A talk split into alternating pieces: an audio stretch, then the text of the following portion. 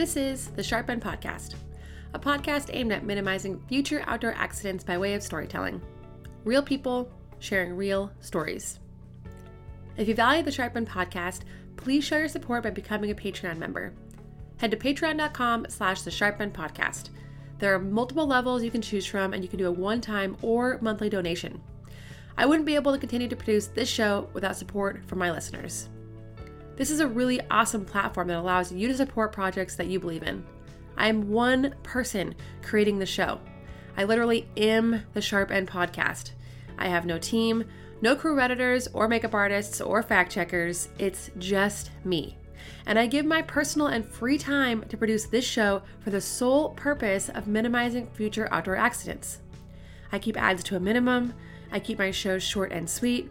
I put a lot of love, effort, tears, time, and money into giving guests a platform to share their story and a safe, judgment free zone so we can all learn from their incident. Please show your support today by becoming a Patreon member. It's almost been one year since I completely severed my ACL while backcountry snowboarding outside of Valdez, Alaska. My ski partner was well below me and out of sight when I heard it snap. I had my Rocky Talkie radio clipped to the shoulder strap on my pack. I held the transceive button and radio down. I injured my knee. I partnered with Rocky Talkie for a reason. These radios are lightweight, durable, and they work in the extreme cold. They have impressive battery life and solid range. I use mine on every single backcountry adventure from rock climbing, hiking, backcountry skiing, and snow machining, even on road trips. Use code SHARPEND to get 10% off these radios at rockytalkie.com. On this episode of the Sharp End podcast, I talk with Joe Lovin, a passionate climber who sustained face injuries from a fall he took in Clear Creek Canyon just outside of Denver, Colorado. I welcome Ian to the show. Please enjoy. First off, I'd like to say thank you for having me on. Uh, love your podcast. A friend recommended it to me just a couple months ago, and I I like got down the rabbit hole uh, in it during work and stuff, and uh, just thought it'd be a good opportunity to give back to um, the community of climbing. Um, my name is Joe Lovin. I've been a climber for about four to five years, and I live here in Denver. I work in marketing, um, and despite these, uh, despite this accident that I I've had, still love getting out to the crag. Still like going with friends. My wife, our dog Pepper, um, and I love clipping cams, bolts, whatever you name it. Um, so yeah, that's that's me in a nutshell. Well, so uh, tell us a little bit about what happened. What what time of year was this? Yeah, so this was spring of 2018, and I like to back up and give a little bit of context because I think it it helps um, with uh, I guess kind of like the motivations and emotions that were were going on um, at the moment of my accident. Um, and I got into I got into climbing fall 2017, and I had a good bit of time on my hands to get into it. I was in college at the time, um, and I learned I learned how to climb from my friend at the time, who uh, was of course way more experienced than I was, and um, he kind of like set the pace and uh, kind of the the context for what I thought climbing was normally because that was my only exposure at the time. Um, and my buddy during Thanksgiving, he went to a trip in the red, um, and he like he came back and regaled the stories of of glory and all that he did out there, and he talked about this this climb Ro Shampo that he like tried but fell off and uh, he said it was 12A and that he was like, he was really stoked to like make that a goal for him. And I was like, okay, cool. That, that sounds good to me. Um, and so he enlisted me as his designated belay, um, which looking back, like my, like my knowledge at the time for being a good belayer for, um, uh, for somebody doing a project it wasn't there, and we were using tube style devices. It's it's a miracle that nobody got hurt. And what that, do you mean a tube? What's a tube style device? Yeah, a tube style device, so like an ATC. um, instead of like a, a, device that that cams or locks. Um, like a GriGri. Yeah, a GriGri or anything else, a Jul like whatever else you have. Um, and then it came down to shopping for the route that we wanted, well, that he wanted to try at the time. Um, and he picked out uh, Wet Dream in Clear Creek Canyon. That's at a crag called Wall of the 90s. And Clear uh, Creek Canyon, that's that's the one that's just outside of Denver, right? Yeah, you can get to it uh, by going through Golden. Golden is like the closest city, or Idaho Springs, depending on which side of the canyon you're on. Um, so yeah, right next to Denver, um, pretty close to where we were living at the time. So you know, like pick a project, you probably want it to be kind of close to where you're at. Um, and it like turned out to not be a great first uh, 12A to try. Um, but he offered to let me take some top rope burns on it. And to my surprise, I was like, oh, this is this seems like something that I could maybe do. Um, and the top rope attempts turned into lead attempts, and I was like, I was I was chopping the heel of his boot, and eventually like neck and neck with him, and so it kind of uh, created this competitive spirit between us to to like be the first one to, to get it or to be the first one to get a 12A. Um, How shortly after this, like when did you start climbing? You said pretty recently? Yeah. So I was just like, I, I, I was in over my head really. Like started in uh, October 2017, I think. I, I go by like my first mountain project take. Um, and uh, this this was probably around December, January, February. Wow. So um, only a few months. And so had you been climbing indoors at all? Or was this, you just started climbing and you like hit the ground running, climbing outside?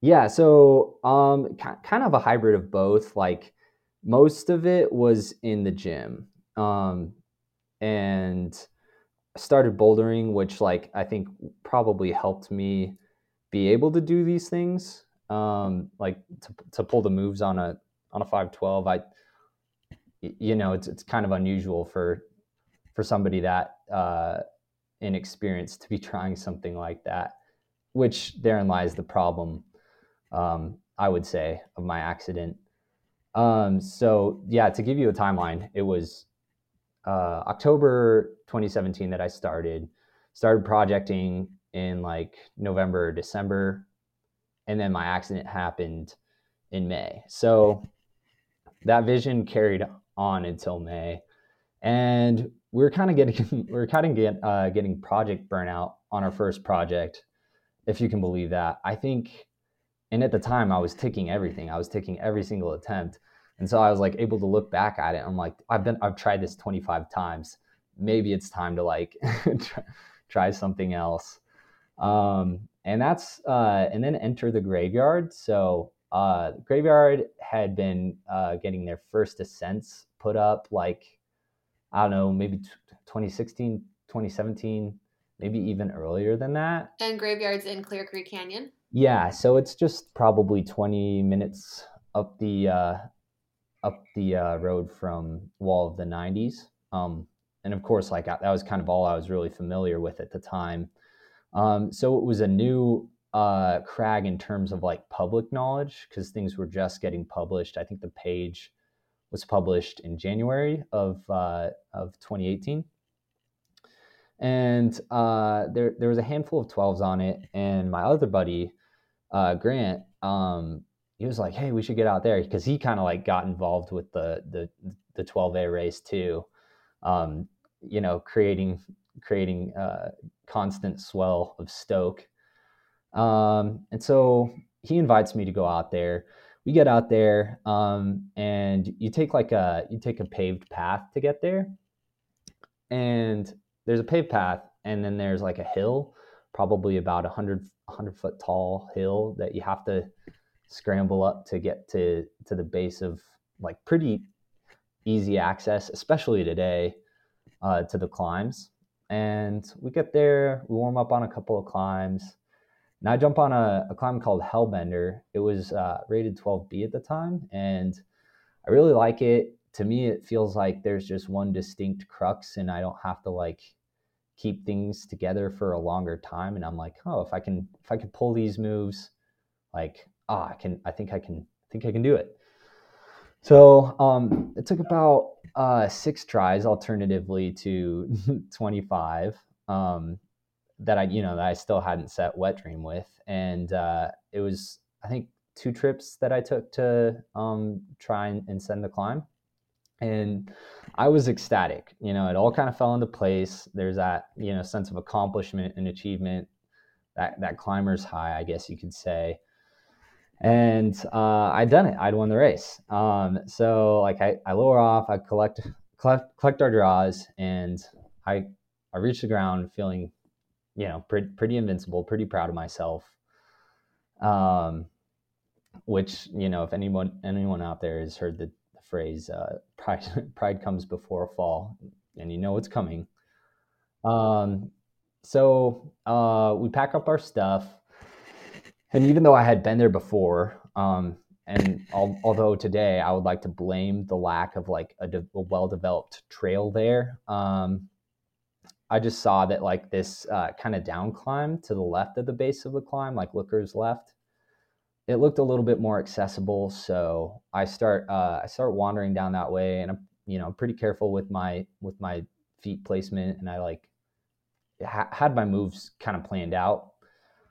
Um, and I have uh, have my like hand on this undercling kind of to steady myself, and that rock chose a bad time to exfoliate and just like um just was you know like when you pick up an object and it doesn't it's not as heavy as you expect it to be like that kind of sensation a little bit of adrenaline rushes through my body. And i like i look at where i'm about to fall. I'm not i'm you know free falling right now. Um and about like 10 feet away there's a rock that's like five feet tall maybe. And i like i don't i don't think it's there anymore. I've been back since.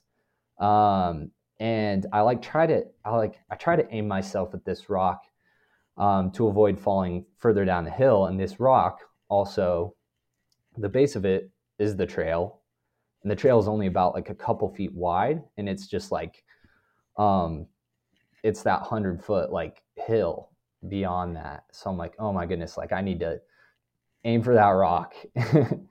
and so you um, don't fall any farther than that rock.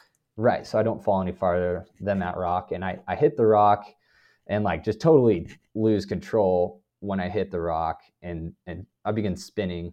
Um, I take like a full 360 and land face first on the trail uh, by some miracle. Like if I if I didn't land on the trail, like I wonder you know, what could have happened? Like I could inches away from falling all the way down to the trail, which might have been preferable with how how much of a headache it was to get down on my is own. Is it it's super steep from yeah, where the rock starts to like the bottom of the, the or the beginning of the trail is really steep. Yeah, it's one of the steeper approaches I would say in in Clear Creek. So yeah, it's it was not you know of course an ideal place, and no place really is an ideal place to get in a climbing accident. But um, I, uh, I tell people that's how a rock broke from the face and how I ended up breaking my face on a rock. um, and I didn't I didn't lose consciousness uh, immediately. I'm like, ooh, that's a concussion. Like had a, a I had one concussion before that, and I'm like, yeah, that's a concussion.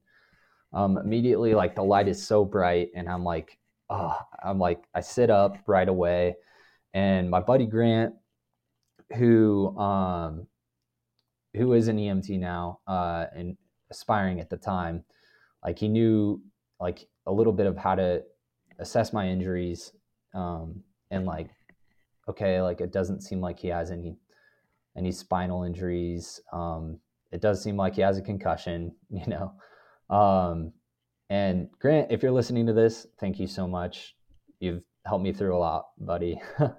Um, and we make the decision to um, take the walk out and uh, excuse me we we uh, make make the decision to um, to walk out i think that like i'm able to do it um, and I asked him about my face. I remember I'm like, oh, dude, something doesn't feel right about my face. He's like, it looks right. It looks all right. Like it doesn't. It doesn't seem right. Um, and I also decided to like, I asked him to like hold my hand so I can like kind of navigate out of there because I couldn't. I didn't want my eyes open. It was like way too bright to even just to like see anything. So he's he's kind of guiding me uh, down the pretty uh, chossy and loose path back down to the paved path and all the way back uh, from the paved path.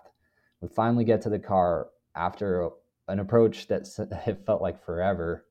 Um, we get in the car. I like, the first thing I do is I pull down the mirror and I look at my face and I'm like, oh, it wasn't okay. like, it looked like it had sunken in and I like I touched it. There wasn't much pain, uh, but it felt like the bones were floating around in there. Oh uh, wow! Yeah, so we immediately go to urgent urgent care, which, although I'm grateful for the help, um, like they you know they weren't they weren't really able to to help for what I needed. I needed a hospital.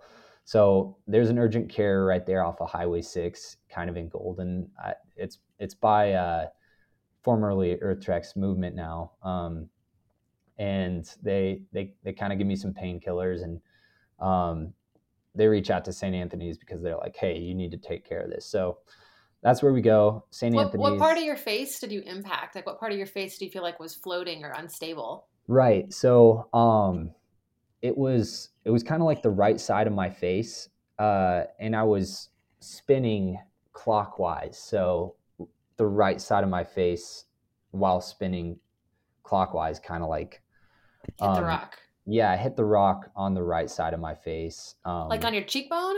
Yeah. So the exact diagnosis was like you broke your well, you got a concussion. One, um, you broke your orbital uh, your zygomatic arch and your upper mandible. So basically, like the you know that thin bone that that uh, gives your your eye socket structure on the outside.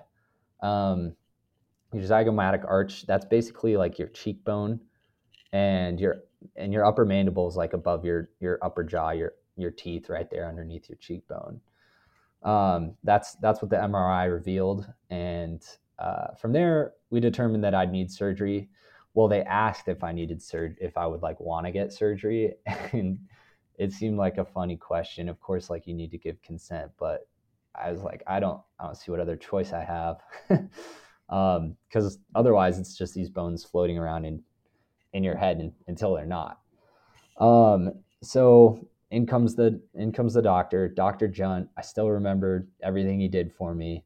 Um, he told me that he like he previously uh, worked in Texas, uh, some Texan city where there was a lot of crime, and he mentioned he'd done this surgery many many times before, um, and he was able to uh, stitch my bones back together with uh, with some screws and, and titanium plates that are that you can kind of feel if you like feel my eyebrow or around my eye, um, and did a great job. Like wasn't wasn't super invasive and he was able to do me some some favors because I was, was paying for the surgery anyway. So should have seen me before the accident.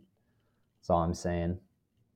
Um, and I was able, like, my friends were were super there for me um, throughout this whole situation. Like, uh, Grant stayed with me in the hospital for um, about about the whole time I was there, he was in and out, um, and I was I was visited by some other friends uh, and my friend who uh, he and I had this uh, this race with. So I was very grateful for the people that that surrounded me at the time. Yeah, it's good to have that support when you're when you're hurting. You know, not, not to feel abandoned. Have right. that, have your friends sort of follow through that whole experience with you. Yeah, super grateful. So you got a diagnosis from the from from urgent care. They fixed you up, and then, you know, how, how long did it take you to heal from that physically? Physically heal.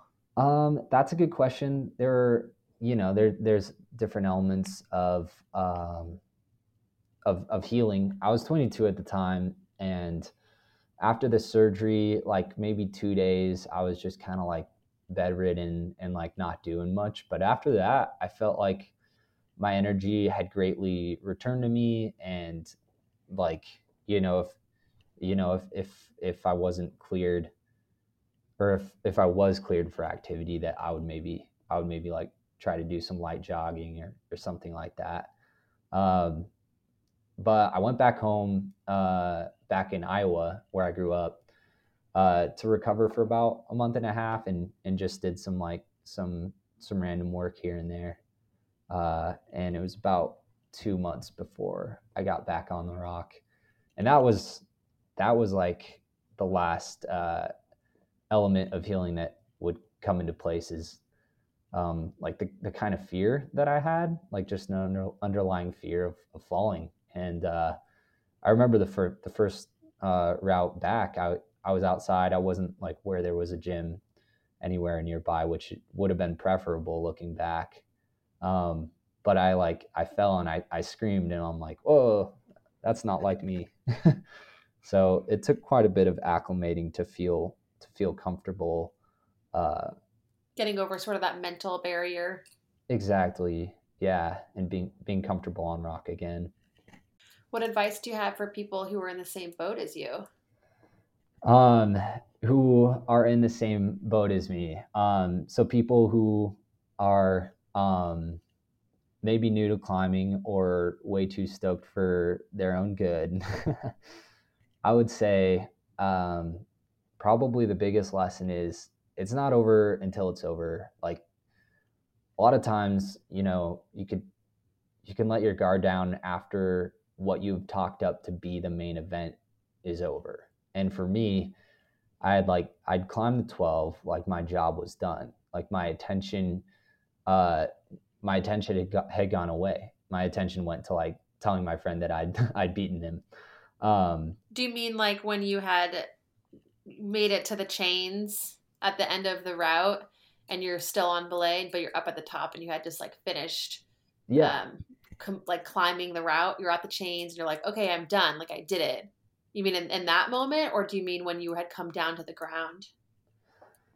Um, I would say it was it was more so when I'm when I reached the chains. Like that mm-hmm. that was the the goal, and that is an example of safety becoming a secondary value to uh, to accomplishment, at least in this case, and it can come second to a lot of things in climbing, like having fun or like relationships with friends. Um, but you you can't compromise that. Like really, well, right? Yeah, it's like it's like you know if you climb a if you summit a peak, you know, and you're standing there on t- on the very top and you're looking around like, oh my gosh, I did it, I'm done. But you still have to go all the way down. You still have to get to the bottom of of the mountain safely and back to the car safely. So it's really you're only halfway there at that point, you know. And it's the same thing for, you know, climbing a 512 B or a 58. It doesn't matter like you're, you know, once you're at the top of the climb at the end of the pitch, you know, it's still so important to maintain really good communication with your belayer and stay focused because you still have to get back to the bottom of the climb. Yeah. Yeah, absolutely. And even you know, even to the bottom of the climb, uh, it's not over. Even when you get to the car, sometimes it's not over. Like most of the accidents, at least climbing, happen on the way down. And I heard a statistic one time that like more climbers die driving to and from climbing destinations than they do climbing. So texting yeah. and driving, looking at texting Mountain Project on the on the highway. Navigating. No, it's true. It's totally true. I mean, we get so complacent, you know. Yep. So when you're when you're walking up to your driveway after a long day of of climbing and you're you're almost home, like you're you're in your driveway, but then you slip and fall, you know. Right. Yeah.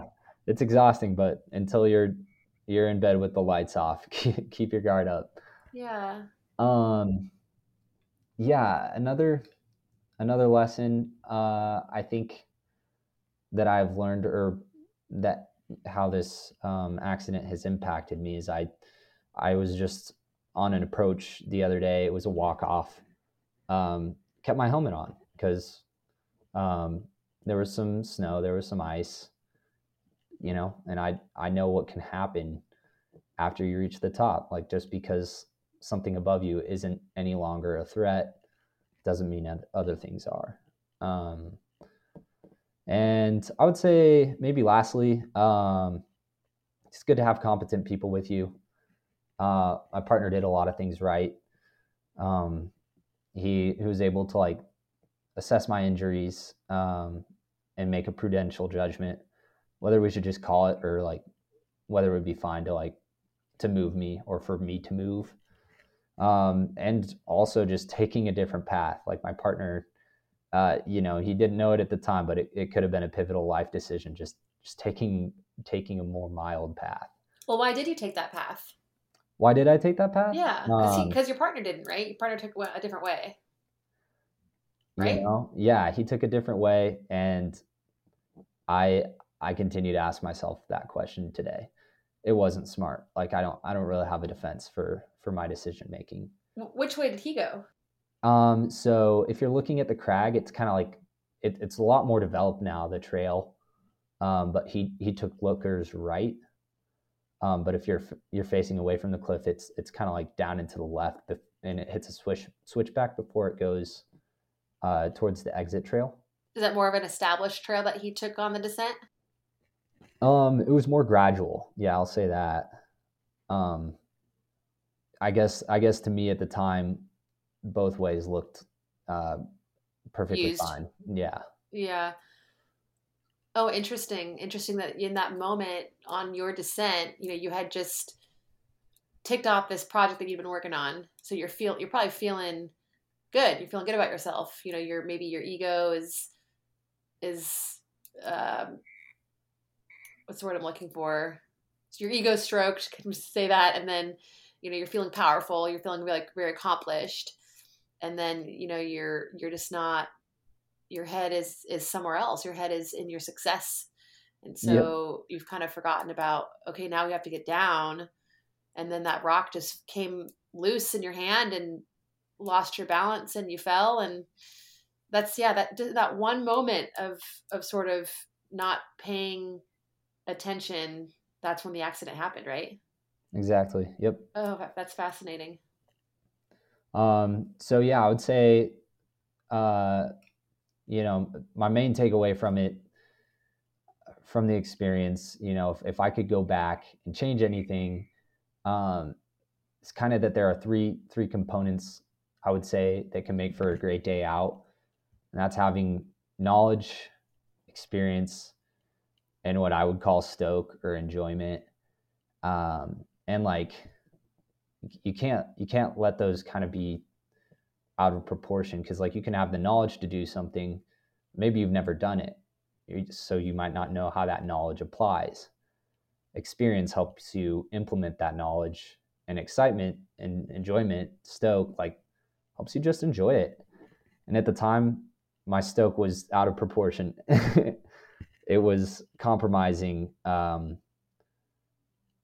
uh, because I didn't have a lot of experience uh, approaching or coming away from a crag, a lot of knowledge doing that. And I think that if I had um, said to myself, like, hey, like it's good that I'm, I like have goals here it's good that I'm having fun here. But maybe before I commit myself to to something that, that might actually take a little bit more knowledge or experience, maybe I I start small. Maybe I like I change my context a little bit from the people that I was normally climbing with and like uh, take those small steps to get to where I wanted to get to so quickly. Mm-hmm. More intentional progression. Yep. Mm-hmm. Yeah.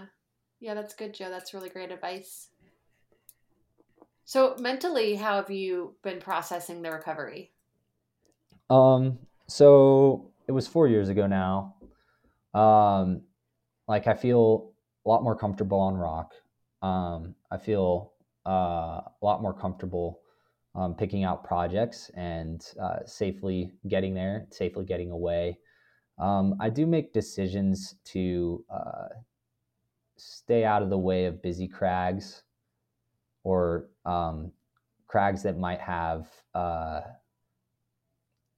a less than ideal belay stance or path to get there. Um, but I also am a little bit more equipped with knowledge and experience that allows me to to feel comfortable in those places.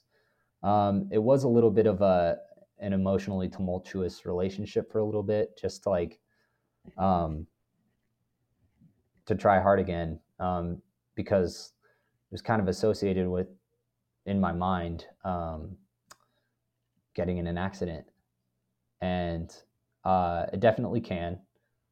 Um, so I keep my guard up. You know, I, I make sure my gear is good, and um, I still climb. So.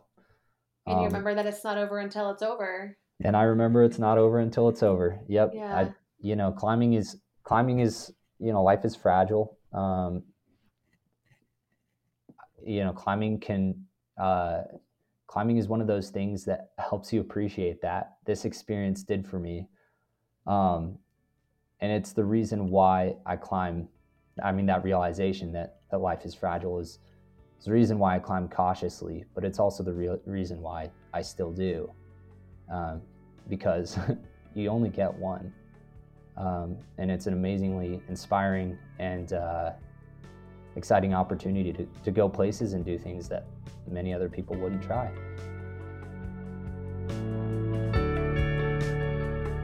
Thank you so much to Rocky Talkie and the American Alpine Club for believing in my show. Many of the guests I've had on the show have saved money on their remote rescue just by being a member of the American Alpine Club. Learn all about the member benefits on the American Alpine Club website. Visit AmericanAlpineClub.org to learn more and join today.